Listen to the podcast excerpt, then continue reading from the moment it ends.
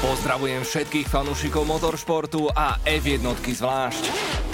Toto sú formuloviny Števajzeleho.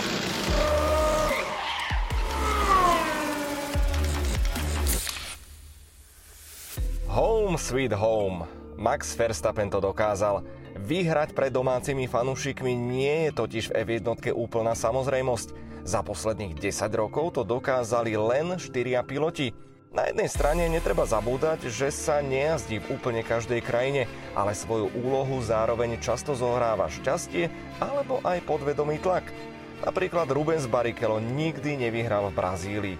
A keby išlo len o domáce víťazstvo, niekedy je už samotné pódium pre mnohých známych pilotov ako keby zakliate. Spomínaný Rubíňo ich v kariére získal celkovo 68, ale iba jeden jediný krát doma. Jenson Button nikdy nestriekal šampanským na veľkej cene Veľkej Británie, ale najviac začarovaná je určite Austrália. Ani Mark Webber a ani Daniel Ricciardo na bedňu nikdy nevyskočili. OK, Dani raz zuby vyceril, ale dodatočne ho diskvalifikovali.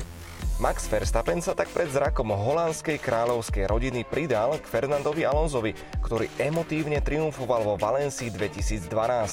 Nico Rosberg dokázal vyhrať v Nemecku, ale aj v Monaku. No a Lewis Hamilton dokonca až 8 krát oslavoval s vlastnými fanúšikmi na okruhu Silverstone. A bol to práve 7-násobný šampión, kto vystrúhal poklonu pred fantastickou atmosférou na okruhu v Zandvorte.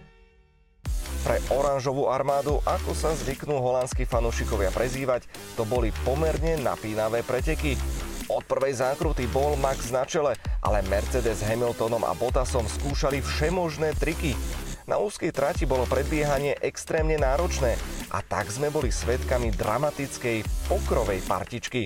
Falošné vysielačky, nečakané pitstopy a napokon aj dôležitý manéver Verstappena cez Bottasa cieli explózia radosti dymovníc a následne aj šialená party DJ Tiesta.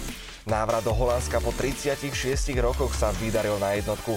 Napriek obmedzenej kapacite bola atmosféra na tribúnach doslova ohlušujúca. Navyše samotní piloti boli nadšení aj zo samotnej trate, ktorá ponúkla okrem iného aj dve netradičné klopené zákruty.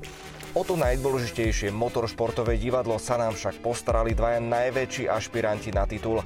Ich strategická bitka trvala celých 72 kôl a výsledkom je, že Verstappen sa vrátil na čelo šampionátu s trojbodovým náskokom pred Hamiltonom. Mercedes však plánuje už tento víkend v talianskej Monze vrátiť úder.